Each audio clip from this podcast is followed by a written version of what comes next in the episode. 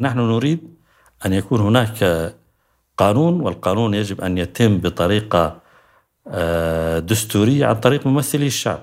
القانون له سيادة، جميعا يجب أن نخضع للقانون.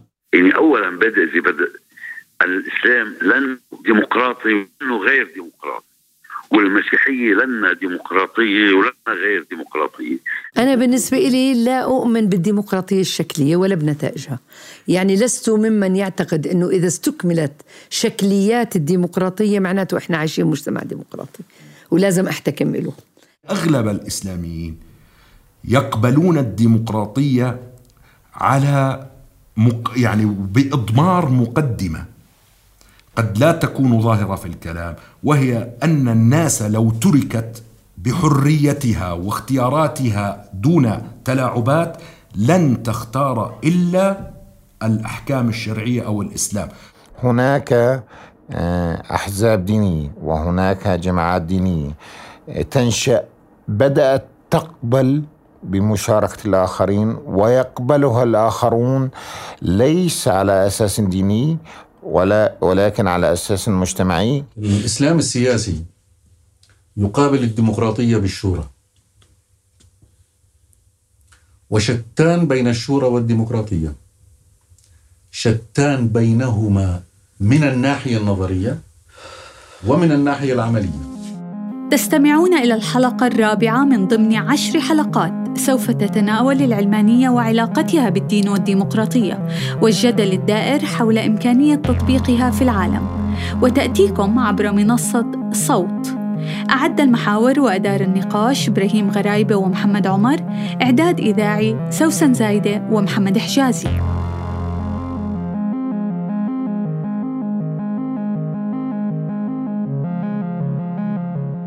تعتبر قضية الديمقراطية من أهم القضايا السياسية التي تواجه تجديد الفكر الإسلامي أو ما يسمى بالإصلاح الديني، التي يمكن إعادتها في التاريخ الحديث إلى رفاعة الطهطاوي وخير الدين التونسي ثم جمال الأفغاني ومحمد عبده بعد ذلك.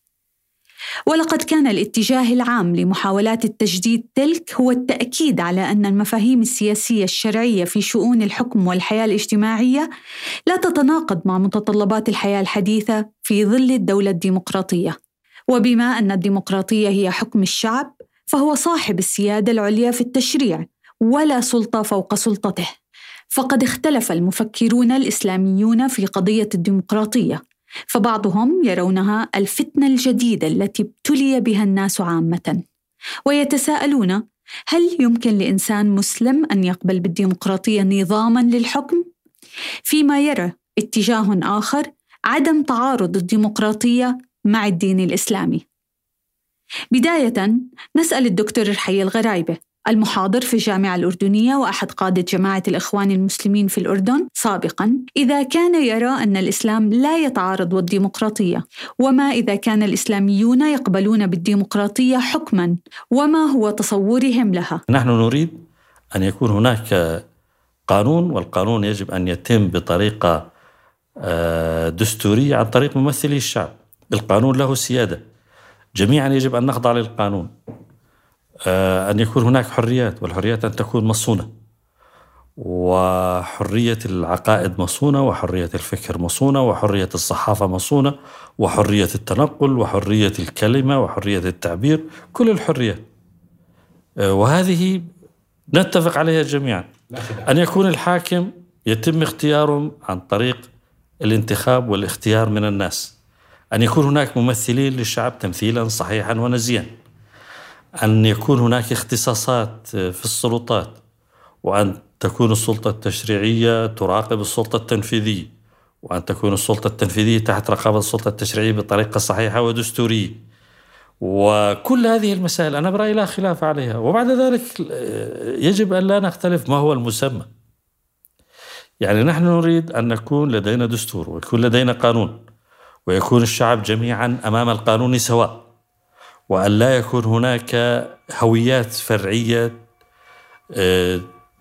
تؤدي إلى تمييز بالقانون أو بالامتيازات.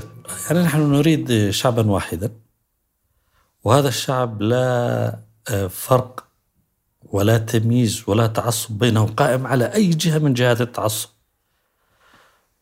لا ديني ولا مذهبي ولا عرقي ولا جهوي ولا لون ولا أصول ولا عرقية.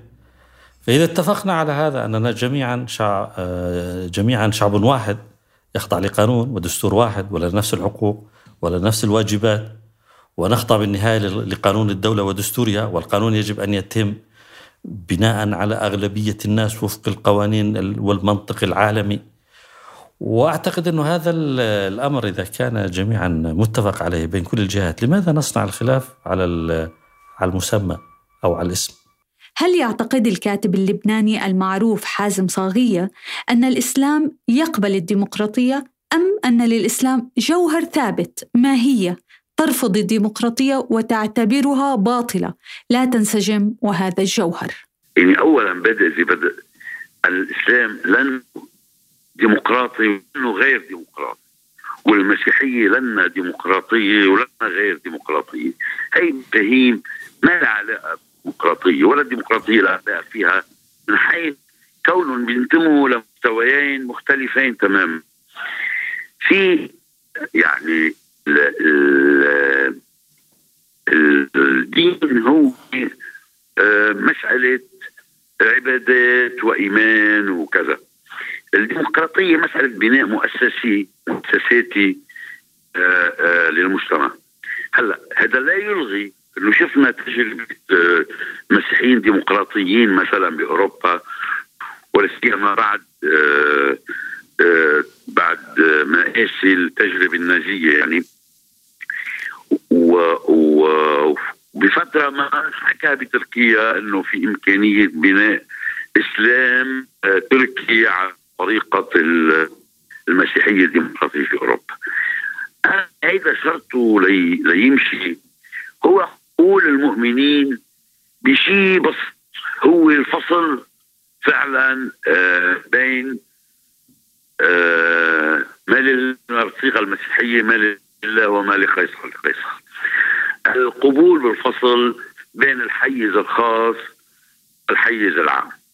لكن إذا كانت إذا كان صحيح إنه إسلام الفصل أصعب من المسيحية آه نظرا لأنه بالإسلام آه الصور المدنية بت بت عندها عندها رأي بالحياة الاجتماعية والسياسية وكذا، نقل أن المسلم وعم كيف شيء من التعليم أن ينتقل المسلم إلى تقبل علمني وتقبل الديمقراطية ما بيحصل بالفراغ. يعني بيحصل أولا برفع كابوس الاستبداد، تركه حر يجرب طبعا حر، وقيد الحرية الوحيد هو القانون والتقيد بالقانون، يجرب بالإنتاج بالعمل بالشغل بتعليمه لأولاده تحصيله لمعاشه آه بصلاته بالآخر، يجرب حياته بحرية. وأنا رأيي بالتجربة الفعلية اليومية إذا توفر مسألة نزع الاستبداد، بالتجربة اليومية ممكن أنه الواحد يكتشف آه أنه ما في أفق لتقدمه لمصلحته حالته إلا ب آه أنه آه يقبل على الديمقراطية وعلى العلمانية، وبالتالي ينتج شيء اللي البعض بيسموه إصلاح ديني، شيء اللي شوي البعض بيسموه تحديث الأفكار التراثية إلى آخره. هيدا ما بيحصل بالمكتبة، هيدا بيحصل بالتجربة الفعلية. الدكتور أنس الطريفي أستاذ الحضارة في جامعة القيروان بتونس يرى أن تطبيق الديمقراطية مرهون بطبيعة المشروع الذي يحمله فكر الإسلام السياسي. الحركات الإسلامية الأكثر قرباً من من الديمقراطية والأكثر سعياً إلى البرهنة على أنها تتوافق مع الديمقراطية من حركة النهضة في تونس، ومناظرها الأساسي وراشد غنوشي، وعنده كتاب يعبر عن هذا السعي إلى إلى تقريب الإسلام أو تقريب التصور الإسلامي للدولة من أكبر المفاهيم الأساسية المؤسسة للدولة المدنية المعاصرة، ومفهوم الحرية. ولذلك كتب كتاب اسمه الحريات العامة في الدولة الإسلامية، وحاول البرهنة على أن هذه الدولة هي دولة حريات عامة. هذا صحيح، غير أن الطريقي شأنه شأن آخرين يلقي بظلال شك حول مدى قبول هذه الحركات للديمقراطية. أنا أتوقع ولا أتحدث علميا هنا، أنا أتوقع وأتكهن، ربما يتدخل في تكهني هذا بعض تكويني العلمي، ولكن حدسي أيضا أنه هذه الأحزاب التي تتمسك بأطروحات دينية راي. تبقى دائما أطروحاتها دينية في النهاية، لأن مفهوم الحاكمية قار عندها، لا لا يتبدل، وفهم الدين قار عندها وكالفيلم القديم. إن يمكن بالممارسة بالممارسة السياسية قد تضطر هذه الحركات إلى أن تعدل تنظيراتها الأساسية للدولة الإسلامية. إلى حد الآن لم يحدث تعديل في هذا التنظير. قرأنا بعض المحاولات التي تبقى محاولات سطحية، مثلا كالسعي إلى استبدال مفهوم الفصل بين الدين والدولة بمقولة التمايز بين الدين والدولة، استقلال، التمايز بينهما. الإسلام تتميز يتميز فيه السياسي عن الديني ولا ينفصلان. فيما يشرح الكاتب إبراهيم غرايبة أهمية المساواة في الحق في النظام الديمقراطي في حياتنا، متسائلاً أيضاً حول قبول الدولة الإسلامية لها. الناس متساوون، ليس لأحد حق إلهي أو حق طبقي في فهم المسائل المتعلقة بالحياة وتنظيم شؤونها، وما يعني أيضاً أن الناس يحاولون بما هم متساوون أن مؤهلون لأن يعرفوا ما يصلح لهم وما يحتاجون إليه، وبما أنهم بشر فهم معرضون للخطأ. وهذا يعني بالضرورة أمرين: أن ما يتفق عليه الناس في رؤيتهم أو تنظيمهم لشؤون دولتهم وحياتهم أنها معرضة للخطأ ويجب أن تكون معرضة للتجربة، وتعني أن جميع الأفكار والتجارب والاقتراحات يمكن أن تكون صحيحة، ما يعني أن اختيار أحد الأفكار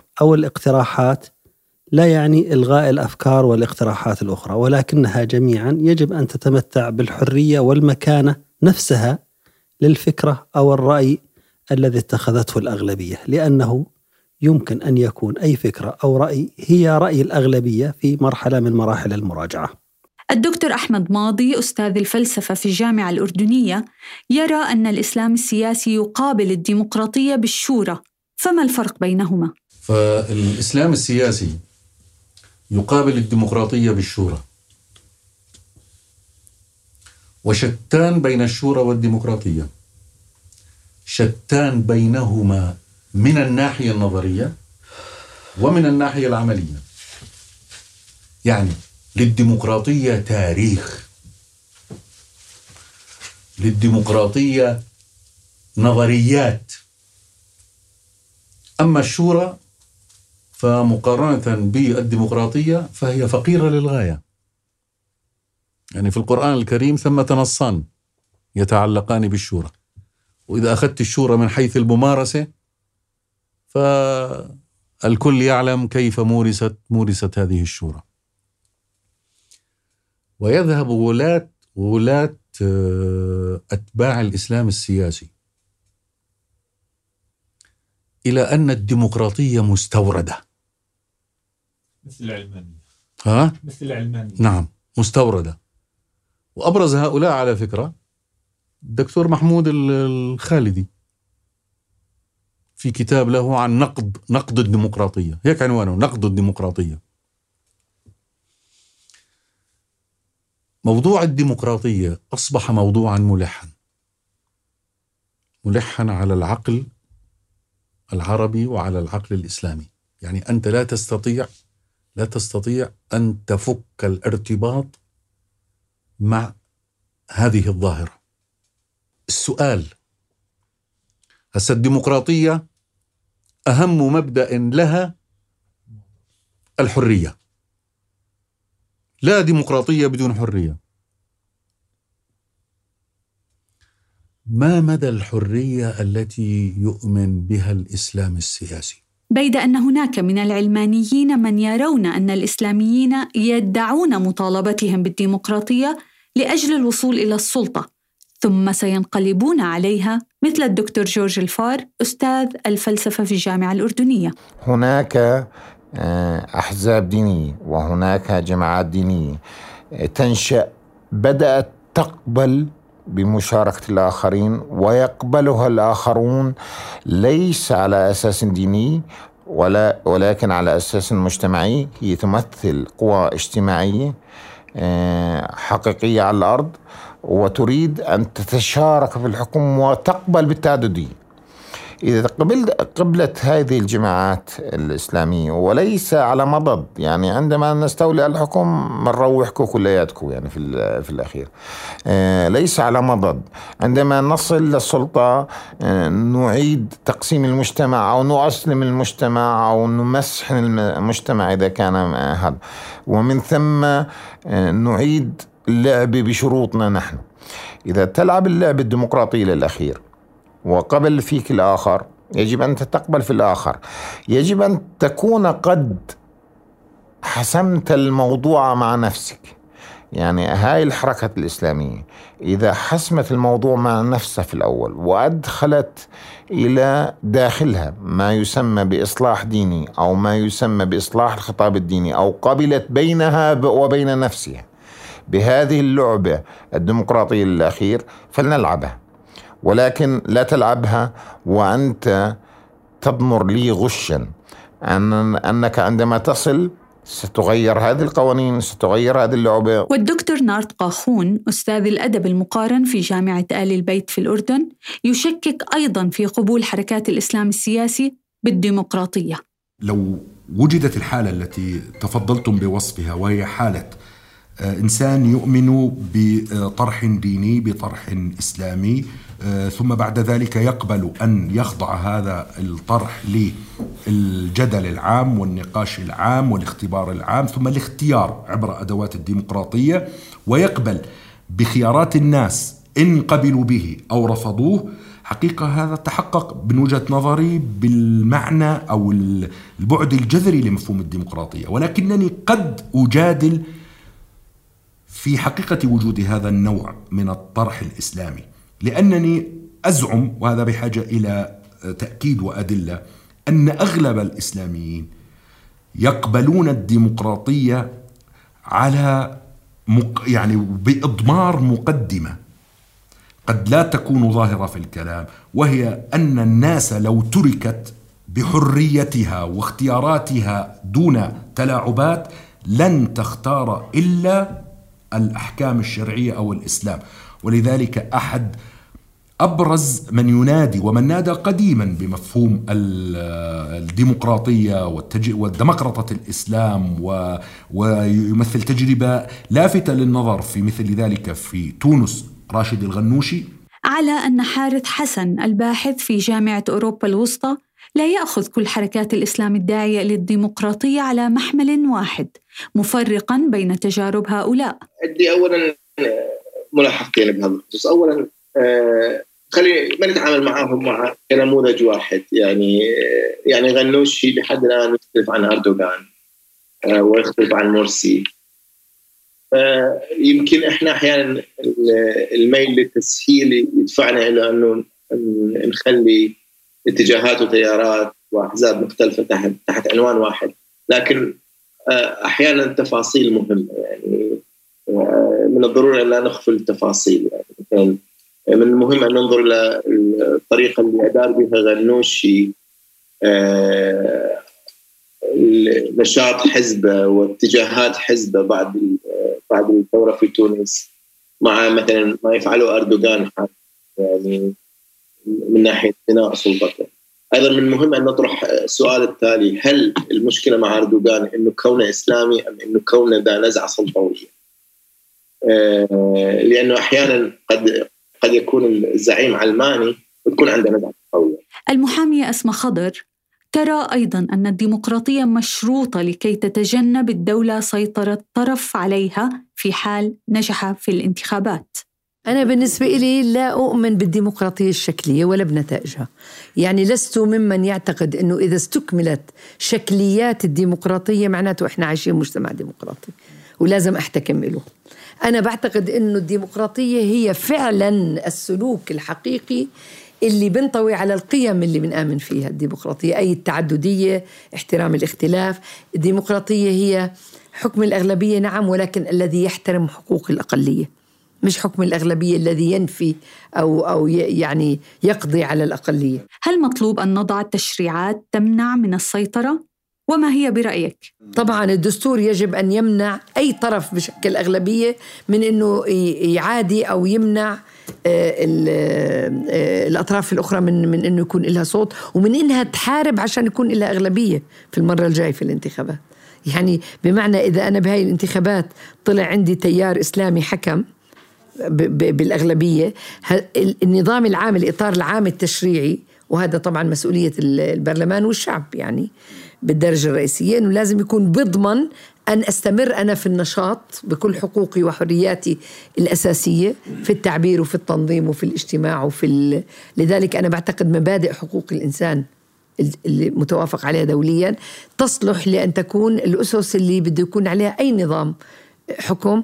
لا يختلف الدكتور رحية الغرايبة مع ما سبق، فهو أيضاً يرى ضرورة سن تشريعات تحفظ الديمقراطية ولا تؤدي لسيطرة جهة دون أخرى على الدولة بما في ذلك الإسلاميين. أنا أخشى من فهم غير صحيح لبعض الناس الإسلاميين أن يتسلطوا على الناس تحت هذا المفهوم. أنا برأيي هذا يجب أن يلغى، ولذلك أنا مع تهيئة المجال للديمقراطية الحقيقي. يعني بمعنى آخر أنه يجب أن نعمل على إنشاء حياة حزبية مختلفة عن منهجية التحزب السابقة. أنا أعتقد التحزب على أساس ديني مرفوض، والتحزب على أساس قومي مرفوض، والتحزب على أساس مذهبي مرفوض، والتحزب على أساس طائفي مرفوض. يعني الآن إحنا مثلا بلبنان عندنا حزب بيمثل الموارنة، وحزب بيمثل الدروز، وحزب بيمثل بيمثل السنة، وحزب بيمثل الشيعة. أنا برأيي هذه وصفة فناء للمجتمع وتمزيق وخندقة أبدية، بحيث كل حزب لا يريد أن يدير الدولة ولا أن يحل مشاكلها، وإنما يصبح الحزب ممثلا لطائفته أو دينه أو مذهبه، وهذا ما حدث في العراق. أنا برأيي الديمقراطية أن تكون محاصصة ليس صحيح. يجب أن نعمل على إنشاء حياة سياسية جديدة وحياة حزبية جديدة قائمة على منهجية التحزب على البرنامج السياسي وعلى القدرة الحزب على إدارة الدولة وحل مشاكلها، وفقط نقطة. الفرق بين حزب وحزب هو الفرق بين برنامج وبرنامج.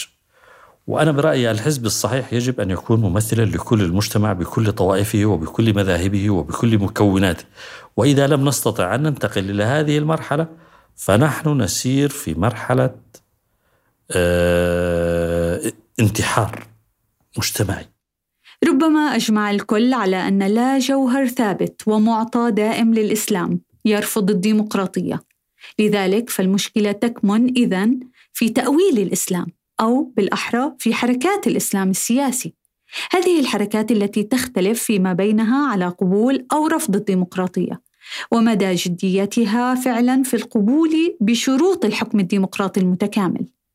وعليه فإن كان العلمانيون يقبلون بالإسلاميين الديمقراطيين مشاركين في الحياة السياسية، فهم أيضا يرون ضرورة وضع تشريعات تضمن عدم سيطرة أي طرف على الدولة من خلال صناديق الاقتراع. في الحلقة المقبلة نتابع موقف الإسلاميين من الدولة المدنية. ما هي الدولة المدنية؟ هل هي دولة ديمقراطية أم دولة علمانية؟ هل يقبل الإسلاميون دولة مدنية كاملة ذات حكم ديمقراطي؟ ولماذا يختلفون فيما بينهم على فهمها وتفسيرها؟